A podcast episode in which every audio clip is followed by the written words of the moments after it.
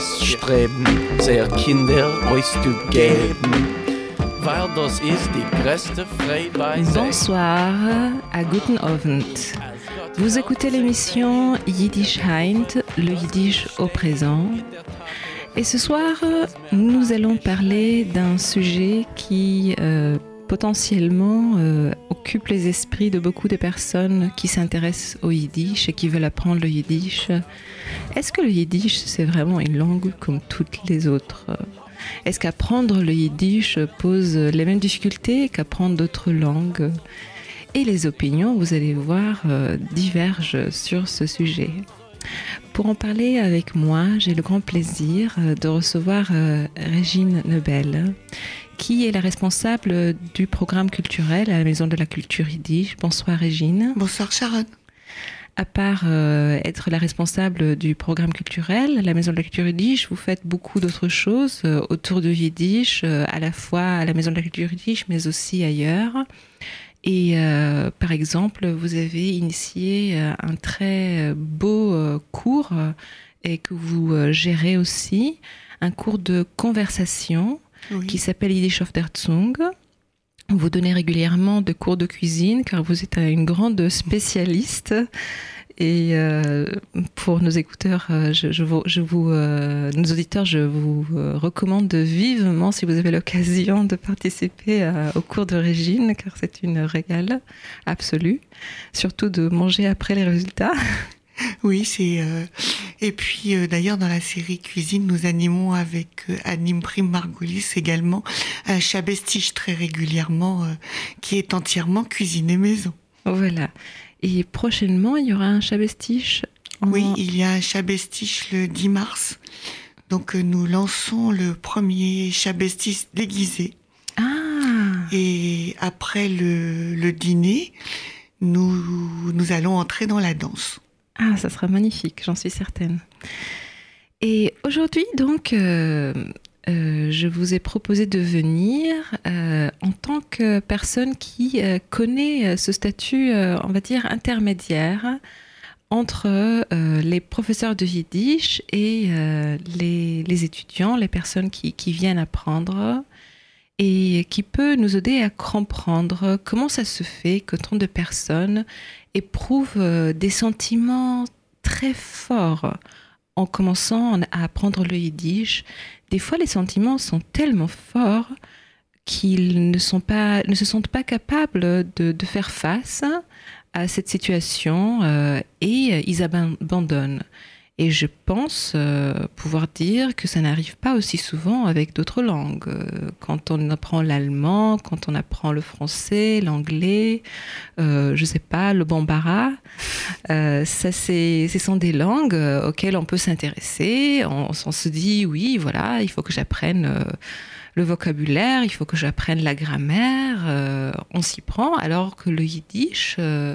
Des fois, il y a des personnes qui nous disent le yiddish, ce n'est pas une langue. Le yiddish, c'est autre chose. Alors je, suis euh, enchantée que vous m'ayez invité euh, à parler de ce sujet parce que, comme la plupart des gens, euh, j'ai toujours pensé que mon histoire était très spéciale. Or, née après-guerre euh, dans le Paris euh, yiddish des, des juifs immigrés, or c'est une, c'est une histoire que je l'en- j'entends sans exagérer au moins deux fois par jour à la maison de la culture yiddish et que je finis par dire euh, de manière pas toujours euh, forcément euh, très sympathique, oui, oui, je, je, je sais bien et vous n'êtes pas tout seul. Donc euh, il y, a vraiment une histoire euh, des, enfants qui sont nés comme moi dans des familles euh, sans doute récemment immigrées, juste après la guerre, avec euh, et encore quand je dis guerre, c'est pour ne pas utiliser d'autres mots plus plus graves, avec énormément de traumatisme, avec la volonté de s'assimiler, avec des parents qui ne savaient plus trop bien euh, s'ils devaient transmettre ou pas cette langue, qui était encore, euh, qui est restée cachée pendant de longues années. N'est-ce pas, oui? Qui est resté entre les murs des appartements et qui était, euh, alors peut-être je, je, devance une question que vous allez me poser après, qui était destinée aux secrets, aux, aux, aux affaires, oui. euh, à parler d'argent. Et c'était une langue que j'ai toujours entendue chuchoter. Oui. Et, euh, et, donc vous, vous, êtes, vous vous présentez déjà dans, enfin, étant d'une certaine génération, mais euh, nous voyons régulièrement des personnes de tout euh, background, on va mm. dire, mmh. de toute génération, qui sont d'ailleurs juifs ou non juifs aussi, donc des personnes aussi qui n'ont pas euh, pour ainsi dire, des liens personnels avec la langue. Et pourtant, euh, ces personnes peuvent quand même rencontrer des, problèmes d'ordre personnel, je dirais même psychologique des fois, en rencontrant, en étant face à un cours de yiddish, en étant euh, face au, au projet euh, d'apprendre le yiddish. Et je, je, trouve ça très intéressant de commencer avec, euh, avec votre cas de figure, déjà parce que vous pouvez nous raconter de manière un peu plus personnelle, mais aussi parce que je trouve que c'est c'est une situation que l'on retrouve beaucoup dans, à Paris, à la Maison de la Culture Yiddish et ailleurs. Hein. parce que je, je, je pense que vous avez tout de suite d'entrée de jeu poser la bonne question. Je pense que lorsque vous parlez des, des personnes pour qui ça n'est pas euh, la mamelochen, la langue maternelle, cette langue pose problème également parce que cela fait relativement peu de temps que, que cette langue est reconnue comme étant une langue.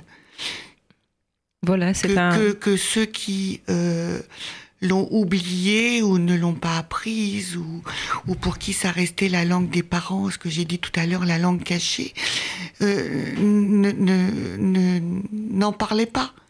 Oui. Cela fait, moi, par exemple, excusez-moi de parler de moi, mais je, oui, comme j'ai remarqué que c'est très commun, ça fait peu de temps que je dis, euh, je travaille à la maison de la culture yiddish, je parle yiddish, ça c'est du yiddish, que je dis des mots de yiddish en public, mmh. parce que c'est devenu, enfin, c'est devenu, ça a toujours été, mais, mais la langue yiddish a repris son statut, et je pense grâce au, au travail de, de, de, tous les centres euh, qui se préoccupent de langue yiddish à l'heure actuelle, et il faut vraiment les remercier, les en féliciter, et, je vois encore des, des gens beaucoup plus âgés que moi qui, lorsque je leur dis qu'on apprend le yiddish à l'INALCO ou à l'université, tombent des nues et en sont blêmes de bonheur. Oui, oui, oui. Uh -huh.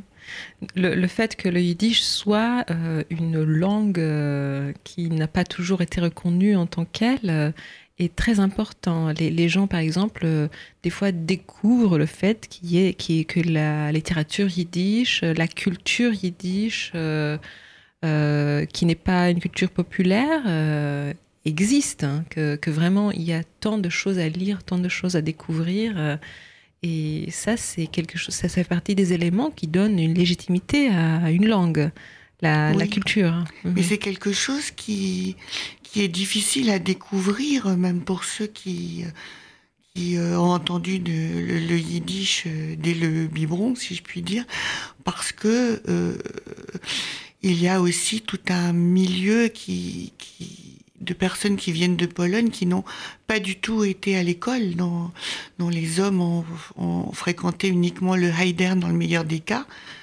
Peu ont eu une éducation et, et je pense que beaucoup ignoraient même qu'il y avait une telle littérature. Moi-même, je l'ai découverte il y a 20 ans et pourtant, j'estime être quelqu'un de... Voilà, alors que vous êtes une grande lectrice, euh, oui, par je ailleurs. Suis, oui, enfin, je suis quelqu'un pour qui la culture est extrêmement importante, mais à, à beaucoup vouloir s'assimiler, alors je pense que peut-être c'est un thème que l'on, dont on parlera tout à l'heure. Il y avait un tel besoin d'intégration, et je vais même vous dire quelque chose qui est complètement à côté du sujet. Moi, j'avais une mère de langue anglaise et elle ne m'a pas non plus appris l'anglais. Mais c'est tout à fait dans le sujet, oui. effectivement. Non, non, parce que l'anglais ouais. est quand même une langue euh, oui. élégante et qui maintenant, quel enfant ne parle pas anglais Parce qu'il fallait apprendre le français, le français uniquement, oui. la culture française et, et même euh, lorsque je l'avais deux ans, elle avait honte de parler anglais au square. À ce point On se moquait d'elle, oui. Ah, alors que euh, l'anglais à l'époque n'avait pas de connotation négative forcément. Oui, mais c'était l'étranger encore. Ah, je comprends. Écoutez, on va peut-être faire une petite euh, pause musicale. Tout à fait. Et on reviendra euh, par la suite.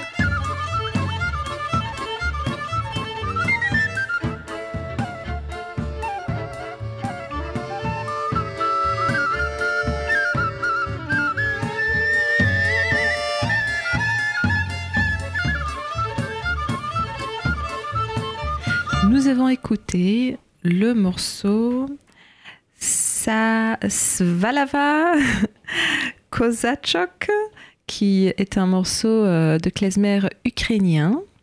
Et euh, ça vient du- d'un CD qui s'appelle euh, Borscht with Bread Brothers. Euh, et c'est un CG donc de, de musique klezmer, de deux, musiciens euh, klezmer euh, assez connus, Yel Strom et Hot, euh, enfin et, le groupe Hot euh, Pastrami. Enfin, le, c'est le, musicien connu, c'est Yelstrom et son groupe Hot Pastrami euh, qui est aussi euh, connu euh, entre temps. Et voilà, et nous allons euh, aujourd'hui écouter plusieurs euh, morceaux de, de ce CD qui réunit des, des morceaux klezmer de plusieurs pays. Et donc, nous avons commencé avec l'Ukraine. Et toujours un lien avec la cuisine yiddish? Oui. Le borscht et le pastrami. Exactement, voilà, on ne, on, ne, on ne quitte pas, on ne quitte jamais pour trop longtemps la cuisine.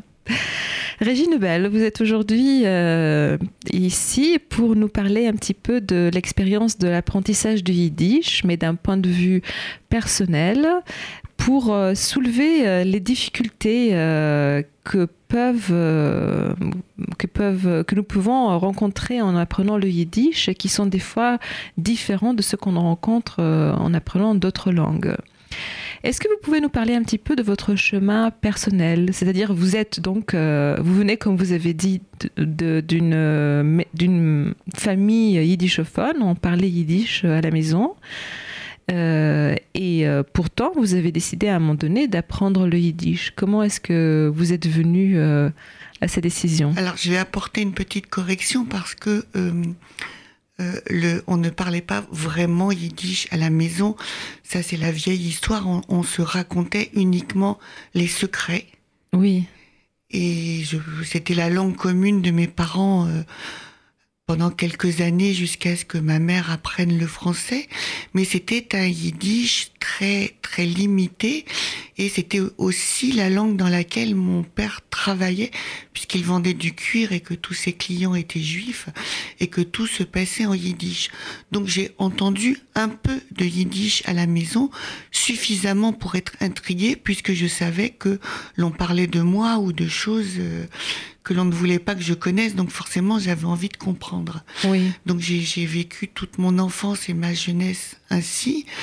Mais Et- donc, vos deux parents, à la fois la mère anglaise et le père qui avait le yiddish euh, comme langue maternelle, euh, tous les deux ont choisi de parler une langue étrangère avec euh, leur fille, chose qui n'était pas rare d'ailleurs. hein. Non, non, tout, tout à fait. Alors évidemment, euh, je vais peut-être enfoncer des portes ouvertes, mais euh, il est il est clair de rappeler, parce que je pense que j'en parlerai plus tard sur la vision du yiddish. À l'heure actuelle, le yiddish était limité à parler d'argent, Oui, parler d'argent et des affaires un peu euh, comme ça dont il faut pas parler. ah oui, ah. Le treif, le, oui, tout ce qui n'était pas le- Ah, tout à le fait, schwarz, le- oui, tout à fait légal Tout le monde peut-être. comprend tous ces petits mots qui sont euh, Alors oui, la très façon de, par, de, tra- de les choses qui ne sont pas dans légitimes. une certaine illégalité sans être choqué parce que c'était l'après-guerre et que tout le monde a un peu travaillé comme cela. Et puis, euh, puis donc ce yiddish était très limité au niveau du, du vocabulaire. Donc il y a toujours cette nostalgie quand, quand les parents s'en vont. Et euh, deux ans après le décès de mon père, j'ai, enfin, je me souviens avoir parlé en yiddish. euh, C'est un petit souvenir triste à mon père quand il était dans le coma, parce Ah. que je pensais qu'il y a que ça qu'il euh, qu'il comprenait, car souvent quand on vieillit, on revient à sa langue. euh. Bon, je parlais très peu, hein, je savais dire quelques. Mais avant quelques cela, trucs. vous n'avez pas parlé le yiddish à votre père? Jamais je, je sortais quand j'étais petite fille de temps en temps une phrase qui me valait un, un grand succès. Et donc, euh, dans les années, je crois, 95, Dans quelle situation vous avez euh, C'est-à-dire, euh, c'était quand même bien vu que vous. bah, c'était bien vu quand je disais que j'aimais bien tel plat ah, je ou qu'il me venait un truc euh, Oui, rigolo. Et quand je disais ça, j'étais comme l'enfant prodige qui, qui aujourd'hui se mettrait au piano jouer du bac. C'était ah, c'est intéressant. C'est intéressant. Alors que finalement la langue n'était pas aussi bien vue, mais euh, le fait que, bah, que, l'enfant le poudre de oui. que quand même j'étais un petit peu. Euh, c'est très compliqué. Il fallait être tout en n'étant pas. Euh, c'était mhm. vraiment une éducation très compliquée. Oui. Et je crois qu'encore maintenant c'est difficile. Oui. Donc les, des, des sentiments des contradictoires, des contradictoires qui fait qu'on ne sait plus très bien ce que l'on doit où trouver sa propre personnalité. Et donc vers 95, j'ai une une voisine avec laquelle j'étais très amie m'a m'a incité à venir avec elle au cours de conversation rue René Boulanger, qui était animé par Shmuel Bounim. Ah oui. Mhm. Et euh, j'ai mis longtemps à accepter tout en lui disant de manière extrêmement violente et catégorique, bon d'accord, mais jamais je n'apprendrai à lire et à écrire, mais ça jamais, c'est hors de question. Et je, je répétais ça sans arrêt. Puis je suis venue à ce cours de conversation où j'étais j'étais à la fois très intimidée, mais je sentais que je pouvais parler. Oui. Curieusement. Mm-hmm. Enfin, ça me ça vous a surpris Ça m'a ça me venait. Mm-hmm. Et puis Shmuel Bounim, euh, israélien, qui menait cette conversation d'une manière extrêmement décontractée. On prenait un thé deux trois fois. C'était très détendu. Oui. Et au bout d'un moment, il s'est mis à apporter des journaux uh-huh. qu'il nous lisait, puisqu'on était presque tous dans le cas de ni savoir lire et écrire, ni vouloir apprendre. Oui. Et au bout de quelques mois, je me suis dit, non, c'est pas possible, il faut vraiment que j'apprenne. Et tout d'un coup, ce, ce journal euh, étendu sur la table de la salle à manger, le Unserwort que mon père lisait sans jamais rien me dire de ce qu'il y avait dedans, qui me déconcertait complètement, qui était complètement mystérieux. Oui. Il aurait lu des hiéroglyphes, ça aurait été exactement la même chose. Ouais. Il n'en parlait pas et j'osais jamais demander. De temps en temps, je le voyais triste devant, je suppose, un avis nécrologique. Oui. Donc je demandais qui c'était. Donc il y avait peut-être un tabou de, de l'écriture yiddish finalement. De... Tout était tabou. Oui. Mhm. Mais ce, ce, journal, alors, euh, je sais pas, c'était cette habitude que je trouve très très juive de lire sur la table de celle à manger ce journal qui était un peu grand, oui. bien étalé, parce que c'était un acte, c'était comme un travail lire le journal, c'était sérieux. Il fallait le faire. Il fallait le faire et puis c'était sur une table. Oui. Et je me rappelle en disant yiddish que que ça je comprenais à chaque fois qu'on disait on va discuter de quelque chose, on allait s'asseoir autour de la table. Oui. La table était le lieu sérieux. Oui. Uh -huh.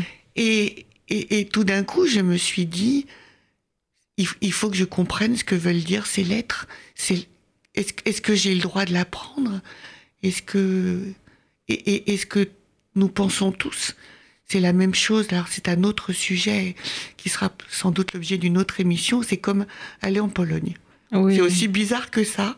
Est-ce uh -huh. qu'on a le droit d'apprendre ces lettres? Oui, oui, oui. Uh -huh.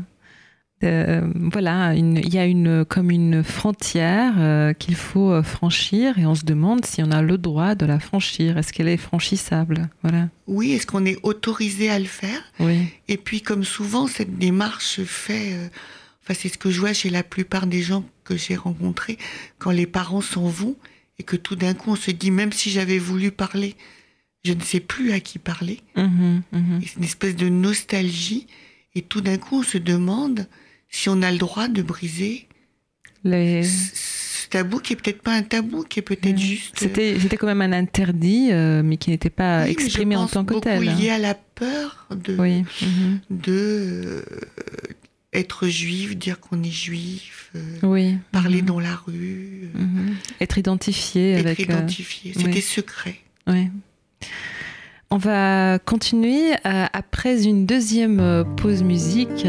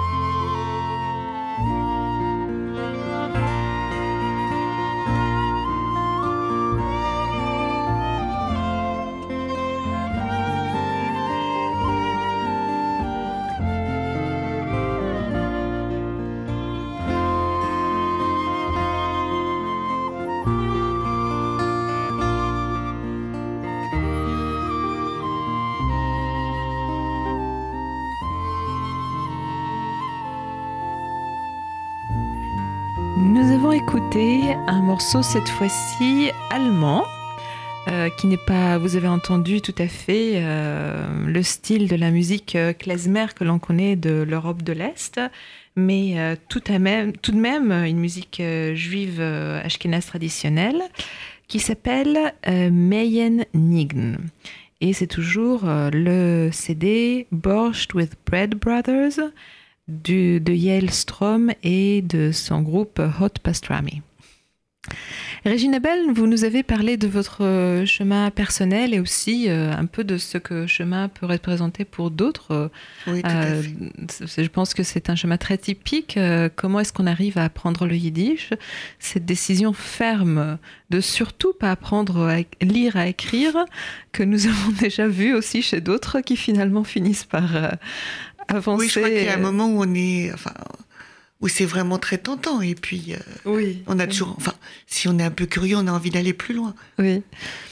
Mais euh, arrêtons-nous peut-être euh, plus. euh, essayons de, de voir de plus près quelles sont les différentes difficultés euh, d'ordre euh, psychologique et personnel, euh, et même peut-être d'ordre euh, pratique, que, que pose l'apprentissage du yiddish à différentes populations. Donc cette fois-ci, pas seulement à Oui. des personnes qui ont grandi avec ce tabou, mais euh, peut-être à d'autres personnes aussi. Et euh, en préparant un petit peu l'émission, la première chose dont vous m'avez parlé, la première chose qui vous est venue à l'esprit, c'était euh, la question de la prononciation, qui est des fois une question très douloureuse pour certaines personnes. Car il faut expliquer un peu. Lorsqu'on apprend le yiddish de nos jours, dans presque tous les endroits, enfin vraiment partout, je pense, où on enseigne le yiddish, on enseigne un yiddish standardisé. Euh, comme on enseigne euh, le français, euh, on ne va pas enseigner le français de Marseille ou ailleurs, on va enseigner un français standardisé, un allemand standardisé, etc. Alors que finalement, euh, les personnes qui ont entendu le yiddish à la maison n'ont jamais, jamais entendu ce yiddish-là. Tout le monde a entendu un accent quelconque, un, un dialecte quelconque. Exactement. Et ça, c'est quelque chose qui pose problème à beaucoup de personnes. Euh, Est-ce que vous pouvez nous raconter euh, qu'est-ce, enfin, un peu pourquoi, à votre avis, Mais et comment est-ce que ça pose problème? J'a- J'avoue que moi, parfois, je n'arrive pas vraiment à comprendre. Alors, euh, la, la seule, enfin, voilà, je vais vous donner l'exemple d'une de mes amies qui, qui ne vient pas assister à certaines euh, conférences qui sont en yiddish parce qu'elle me répond, ce n'est pas mon yiddish. Mhm. Alors, c'est quelque chose, à chaque fois, je dis, mais qu'est-ce que ça veut dire, mon yiddish? Est-ce que, est-ce que euh, le ch'ti ou la personne de Marseille, je ne vais jamais dire, ça n'est pas mon français. Oui. Je vais dire, il prononce différemment, mais je suis bien convaincue que je parle la même langue que lui. Oui. Donc, c'est quelque chose que j'ai du mal à comprendre. Donc, je pense que c'est complètement affectif. Mhm. Parce que mon yiddish, c'est celui de mon père, de ma mère, de. Enfin, quand Mhm. je dis mon, c'est, je voulais dire par rapport aux, aux Oui, gens chaque- qui me disent, personne, parce que voilà. moi je ne ressens pas ça. C'est, c'est euh, celui de mon père, de ma mère, de, de, de mon grand-père, de ma grand-mère, comme si c'était justement quelque chose. Ça revient à notre conversation précédente. Pour ces personnes-là, ce n'est pas une langue, c'est ce que l'on disait à la maison. C'est Oui. comme si je répétais une expression euh, que seule ma grand-mère disait Mhm. comme si- un- un- une expression qui lui appartiendrait, Mhm. ou le petit nom sur lequel, euh, par lequel elle, elle se faisait appeler grand-mère, ou Mhm. je ne sais pas, c'est quelque chose qui appartient au cercle de famille. Oui. Et pour beaucoup, le yiddish est une langue tellement affective, et justement pas une langue, mais je ne trouve pas d'autres mots, Oui. un, un patois d'expression, loca- oui. local, une langue que l'on parle que à la maison. Mhm. C'est- C'est là que, que, que- Il y a quelque chose hein, qui le heurte en rencontrant un yiddish qui n'est pas personnel, quelque chose qui est euh, qui appartient aux autres, qui est plus public peut-être. Oui, c'est qui- ça, c'est c'est Mhm. quelque chose de, euh, j'allais vous dire haimish, qui est encore un mot yiddish, mais quelque chose qui, qui est dans le cercle familial. Oui. Alors les cousins parlent le même yiddish, les oncles, les tantes, Mhm. et, et, et on reproduit cette histoire euh, qui est quand même la source des problèmes des juifs, c'est l'étranger. Ce Mhm. yiddish m'est étranger, Oui. n'est pas le mien et je ne peux pas l'apprendre. Mhm. Alors qu'à la maison de la culture yiddish, je suppose que dans d'autres lieux où on apprend le yiddish, les professeurs font vraiment un effort pour que chacun puisse parler à sa façon. Mhm. Donc il y a une façon d'écrire le yiddish, mais lorsqu'on lit à haute voix dans les premières années, on lit euh, chacun avec l'accent que l'on a entendu. Mhm. Il ne s'agit pas de se mettre à, à le parler autrement. Oui, bien sûr. Mais je pense que le yiddish, et c'est ce qu'on disait tout à l'heure, est pour beaucoup pas une langue, mais le, le, le, le langage de la maison. Mhm. On entend euh, quand même assez souvent dans les cours de yiddish euh, cette phrase, euh, des fois prononcée avec beaucoup de, je dirais même de révolte. euh, ça, c'est pas du yiddish. hein.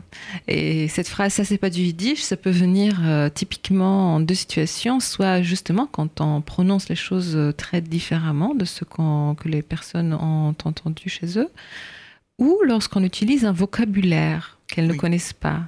Euh, ça serait typiquement soit un vocabulaire d'origine hébraïque, euh, soit un vocabulaire d'origine slave. Euh, et euh, des mots qui, sont un peu, on va dire, pas comme qu'on n'utilise peut-être pas quotidiennement, ou peut-être au contraire euh, quelque chose de très quotidien, mais un synonyme qu'ils ne connaissent pas pour quelque chose de très quotidien. Et cette affirmation tellement forte, ça, ce n'est pas du yiddish. Elle, elle, elle montre à tel point euh, il est difficile euh, d'accepter quelque chose qui n'appartient pas à ce yiddish euh, qu'on connaît déjà. C'est exactement ça. C'est Ouais. ce n'est pas du yiddish. Je veux justement dire, ce n'est pas mon yiddish. Alors je pense que on peut également parler des complexes. Oui. Mhm. Euh, je ne sais pas si vous voulez qu'on en parle maintenant. Oui, bien, bien sûr. Parce que, euh, alors ce n'est pas le cas de, de, de, de tous les gens qui sont arrivés en France assez jeunes, qui n'ont pas pu faire d'études, qui n'ont pas eu le temps de faire d'études quand ils sont arrivés parce qu'ils devaient euh, se battre pour, euh, pour trouver du travail et, et s'intégrer. Mais c'est vrai que, que lorsque l'on arrive à la maison de la culture yiddish, que l'on entend un vocabulaire... tellement riche que chaque chose peut se dire en yiddish et que l'on tombe des nues, que, que l'on peut tout dire en yiddish, que l'on peut euh, euh, faire un exposé sur Baudelaire euh, aussi bien que de parler de, de, de l'atelier de couture, on est très étonné Oui. parce que nous étions habitués, enfin je, je, je parle pour euh, le milieu que je fréquentais, à un vocabulaire très limité dans lequel il y avait beaucoup de français. Mhm. Il y avait aussi beaucoup de mots dont je dis souvent que, le, que ces personnes-là ne connaissaient ni le mot ni la chose. Oui. Je me souviens d'un cours où personne ne savait dire évier Mhm. parce que Mhm. personne n'en avait eu un. Oui. Ah, c'est ça. Ben, bien évidemment. Oui, oui, tout à fait. Quand il n'y a pas euh, l'objet dans le quotidien. et euh, que, il- et que l'on disait, euh, on disait en yiddish, je vais mettre la vaisselle.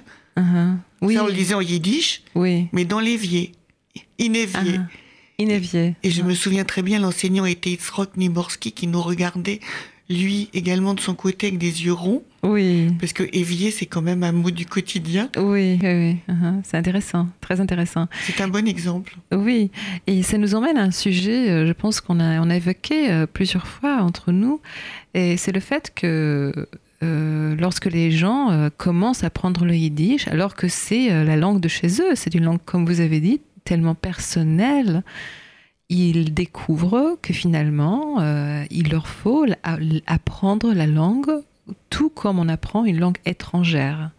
Et ça, c'est un sentiment très difficile on, a l'impression euh, de, de devoir euh, posséder cette langue, cette culture.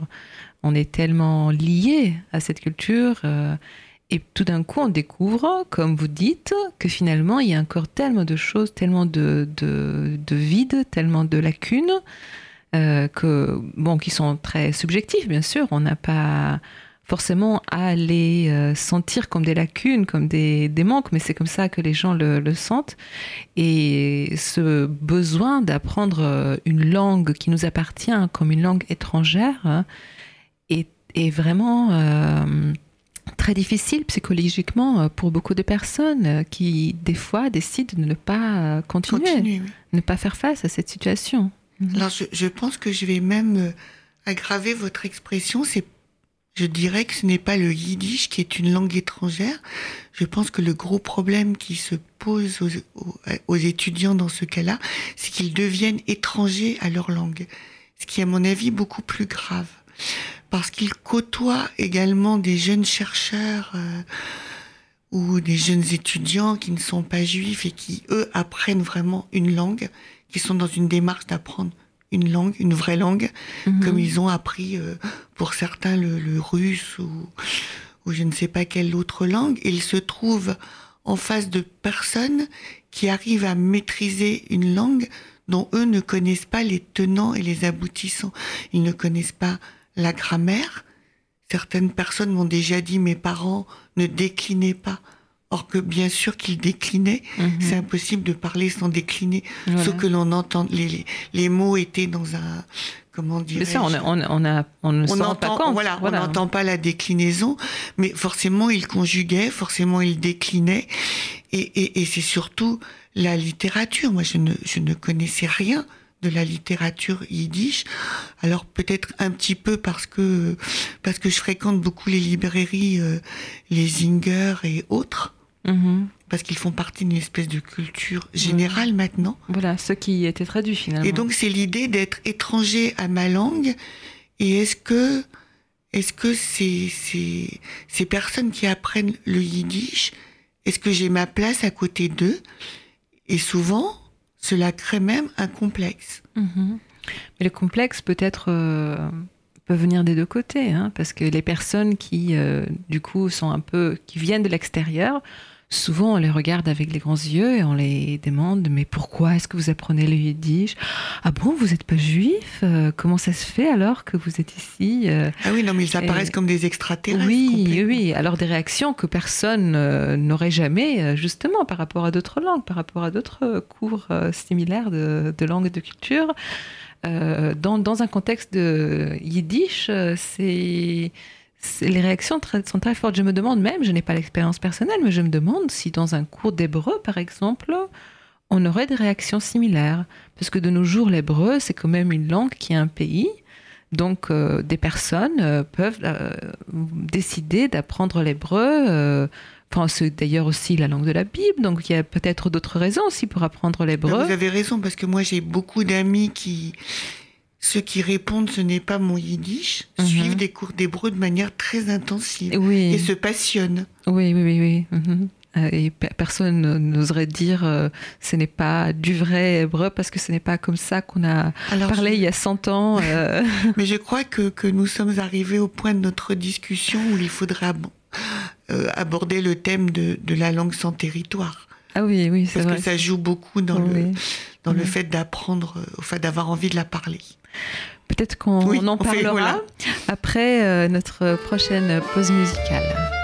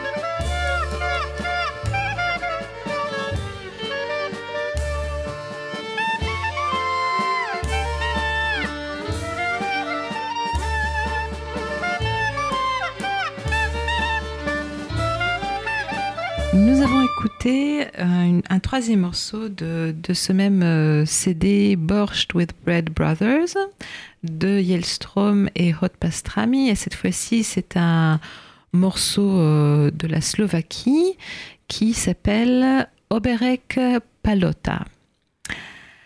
Et euh, nous sommes en train de parler avec Régine Bell des différentes difficultés que l'apprentissage de Yiddish peut poser. Et euh, il y a encore peut-être deux petites choses que vous avez euh, souhaité euh, évoquer. Oui, je voulais ajouter que hum, lorsque j'ai évoqué le fait que, que un- quelqu'un qui a entendu le yiddish et le le parle, c'est un peu difficile de dire le parle, peut-être certains le baragouine, je dirais, se, se trouve confronté à des étudiants étrangers qui ont vraiment appris la langue, il y a parfois un complexe. Et puis petit à petit, on s'aperçoit que l'on a beaucoup à apprendre des uns des autres. Parce que il y a ce très beau yiddish que l'on apprend avec un très beau vocabulaire. Et je m'aperçois parfois euh, lorsque je parle moi-même avec ces personnes que je que je dis des choses qu'ils n'ont jamais entendues qui sont lorsque l'on consulte Itzrok Niborski, c'était difficile de faire une émission sans parler de lui, qui est notre rébé euh, qui connaît tous les tous les dialectes, tous les accents euh, et qui et qui toujours s'émerveille lorsqu'il entend quelque chose euh, que que que, que l'on ne dit jamais ou que l'on n'entend plus. Il y a le fait que parfois on, on, dit quelque chose qui nous revient subitement et, et que on s'aperçoit que les étudiants étrangers ne l'ont jamais entendu et que c'est quelque chose d'absolument magnifique et que l'on est détenteur d'un d'un yiddish qui n'est qui n'est ni dans les livres ni dans les dictionnaires, qui est souvent un localisme et et, et c'est un vrai bonheur de se dire euh, ah tiens moi je je savais ça et personne le savait. Mhm. Donc je pense qu'il y a un échange Oui. vraiment riche entre celui qui a l'impression de très mal parler ou d'avoir très peu de vocabulaire Oui, et celui qui est une- un universitaire. oui, oui. Et, et je pense qu'il y a beaucoup d'échanges. Et... Donc ça, vous, vous- en fait, oui, euh, je, je trouve que vous êtes déjà en- train de nous emmener vers les solutions, ce qui est très bien. Vers le bonheur. Vers le bonheur, voilà. Comment faire avec tous ces euh, sentiments euh, complexes? Eh bien, une, l'une des choses qu'il faut réaliser, effectivement, c'est que cet apprentissage complexe est riche d'échanges et d'expériences. Enfin, que, que c'est comme ça qu'on s'enrichit, en fait. Oui, et voilà, qu'on a donc, euh, à prendre des autres qu'on a à donner. Mhm. Oui, parce que parce que justement c'est une langue riche et que et qu'on n'a pas à penser que on disait ça chez moi, mais euh, je sais pas trop si c'est assez élégant ou Mhm.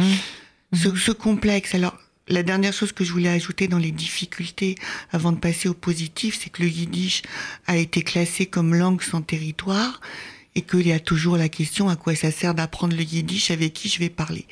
Alors, nous avons des solutions, Alors que euh, aussi, euh, enfin, c'est pas seulement une question de territoire, mais aussi une question. un mais je peu vais de- pas de voyager en parlant yiddish, avec qui je vais parler, Et La famille non plus. à quoi ça sert, les, les gens qui parlaient yiddish ont disparu, euh, à quoi ça sert? À quoi ça sert? C'est-à-dire euh, dans, dans la vie de tous les jours, il y a beaucoup d'autres langues euh, qu'on a envie de parler. Euh, le yiddish n'est pas une grande priorité peut-être. Et la question des frontières se pose aussi par rapport à la langue elle-même, parce que beaucoup de personnes, comme vous avez euh, décrit tout à l'heure, euh, euh, en parlaient des bribes de yiddish. Et le yiddish était toujours intégré dans le français ou dans d'autres langues d'ailleurs.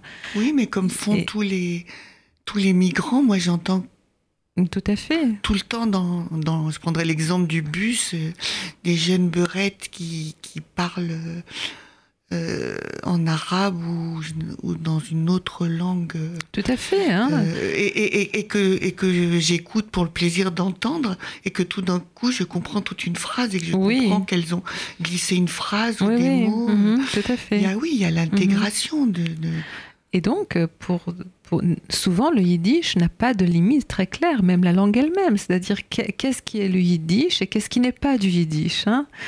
Euh, Même euh, notre euh, technicien, d'ailleurs, que j'ai oublié de, présenter, j'ai oublié de dire qu'aujourd'hui, à la technique, nous avons Serge Surpin.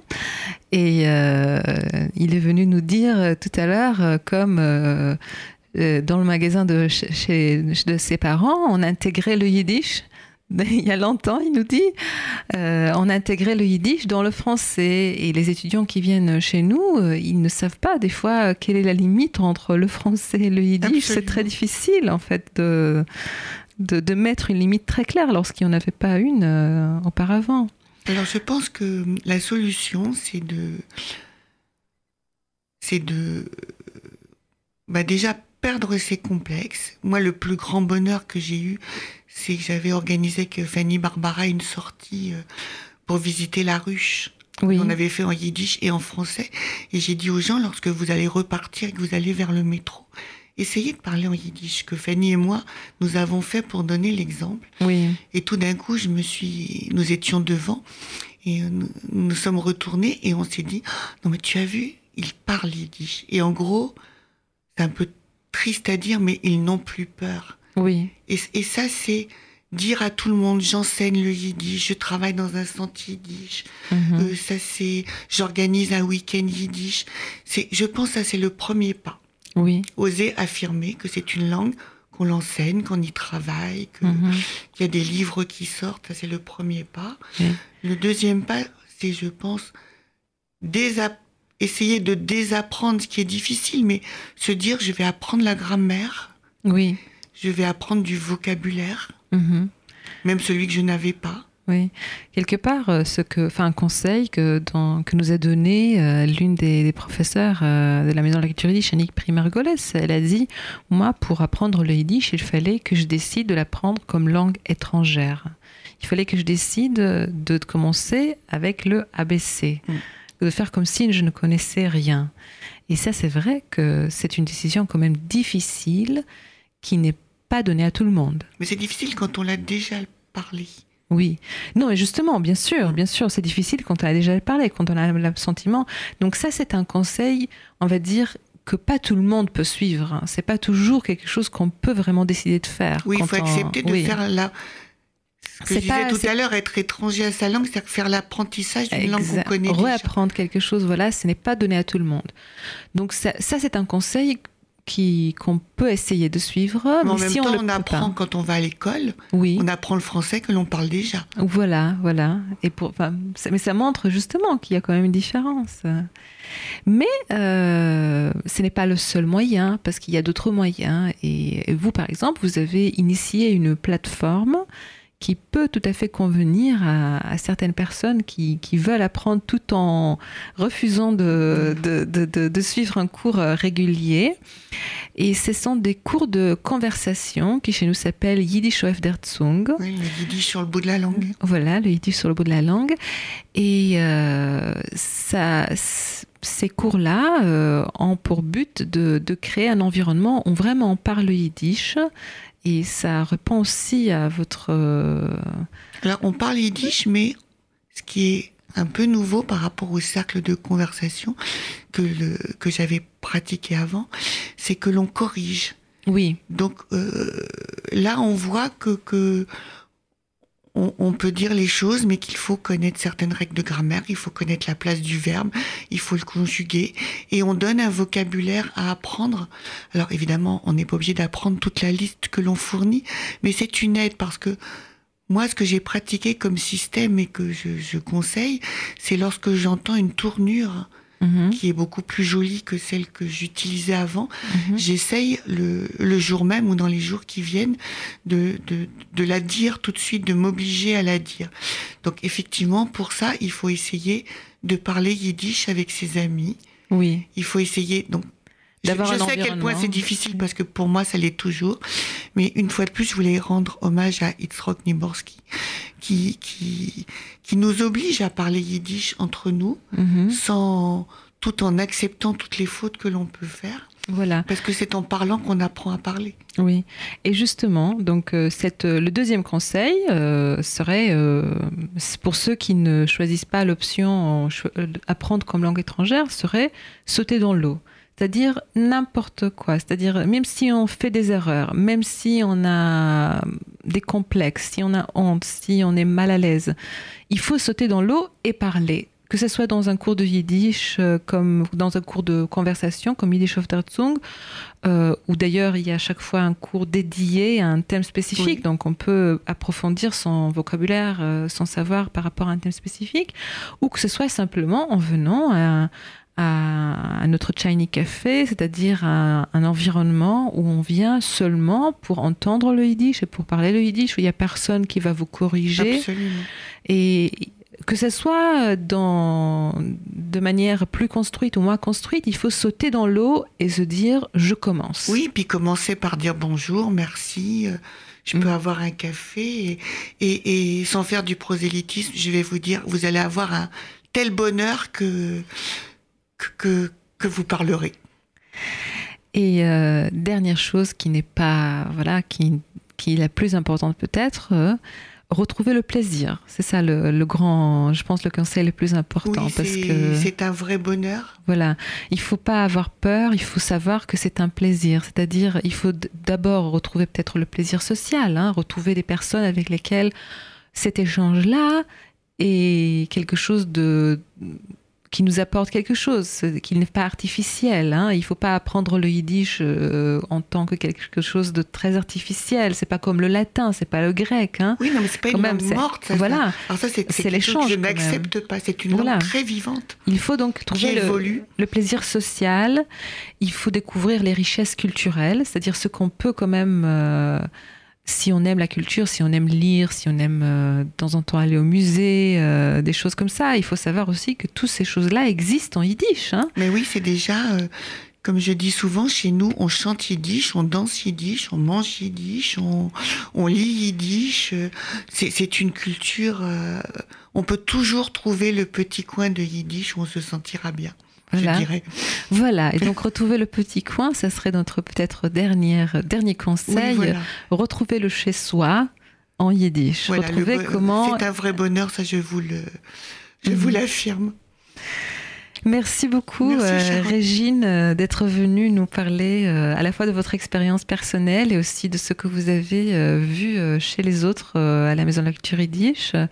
Je répète le conseil, si vous avez envie de parler le Yiddish, venez soit au cours de conversation euh, Yiddish Afterzung, que donc euh, le Yiddish sur le bout de la langue, euh, qui sont à chaque fois dédiés à un autre thème, soit venez au Shiny Café, le Shiny Café euh, qui offre une euh, l'occasion euh, les jeudis après-midi de parler yiddish euh, entre personnes euh, qui ne sont pas guidées par un prof euh, ni corrigées. C'est juste euh, le plaisir de, de parler. Sans oublier, s'il nous reste une minute, le speech mwessing que nous venons Ah, d'inventer, voilà. qui permet de parler six minutes en changeant de partenaire. euh, Oui, comme le speed Quand la cloche sonne, et c'est très très drôle. C'était très drôle, hein c'était vraiment une expérience extraordinaire. Je, je pense qu'on va le refaire. Oui. Donc, euh, merci à nos auditeurs. Et on va peut-être euh, finir par un tout petit, euh, tout petit, petit morceau, je sais pas, euh, de, de- du même CD Borscht with Bread. Et on finira avec un morceau de Belarus euh, qui s'appelle Stoliner Cher.